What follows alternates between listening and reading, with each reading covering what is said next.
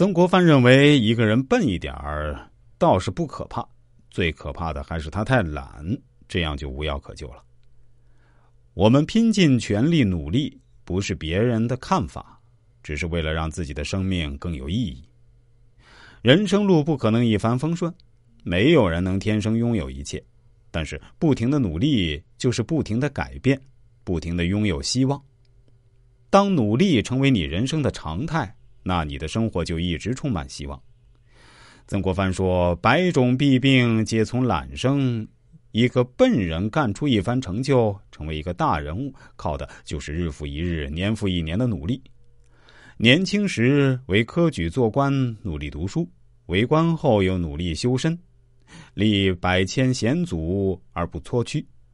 从建立湘军到开办洋务，曾国藩都在不停努力，不停丰富自己。”儿子曾纪红喜欢数学和物理学，曾国藩虽然不懂，但也尽自己所能去了解，去努力学一点。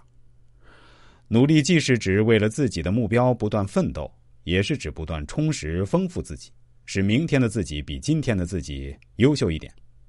人生路上有风雨，金钱与权力皆可能转瞬烟消云散，只有人品与努力才是靠得住的。德业并进，则家嗣日起；品德与努力二者皆有，又何愁不能拥有美好的人生呢？有一次，曾国藩在偏殿等候道光的召见，等了小半天，才有个太监告诉他说：“道光临时有事儿，明天才能见他。”垂头丧气的曾国藩随即向恩师穆彰阿汇报情况。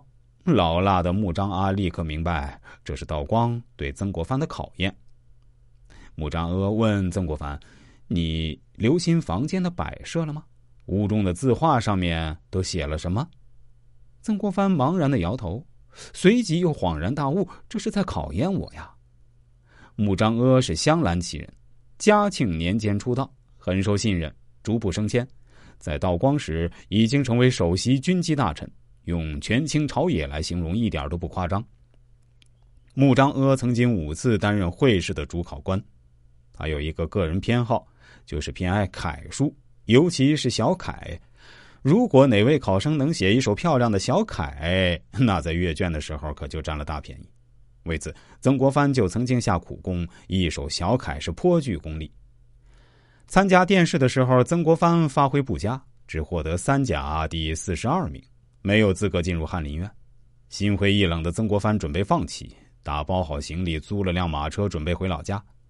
此时，湖南老乡劳崇光给他指了条明路：“你为啥不去拜访主考官穆彰阿呢？”一语点醒梦中人，曾国藩当天晚上就登门拜谢穆彰阿，全程执弟子礼，态度谦逊。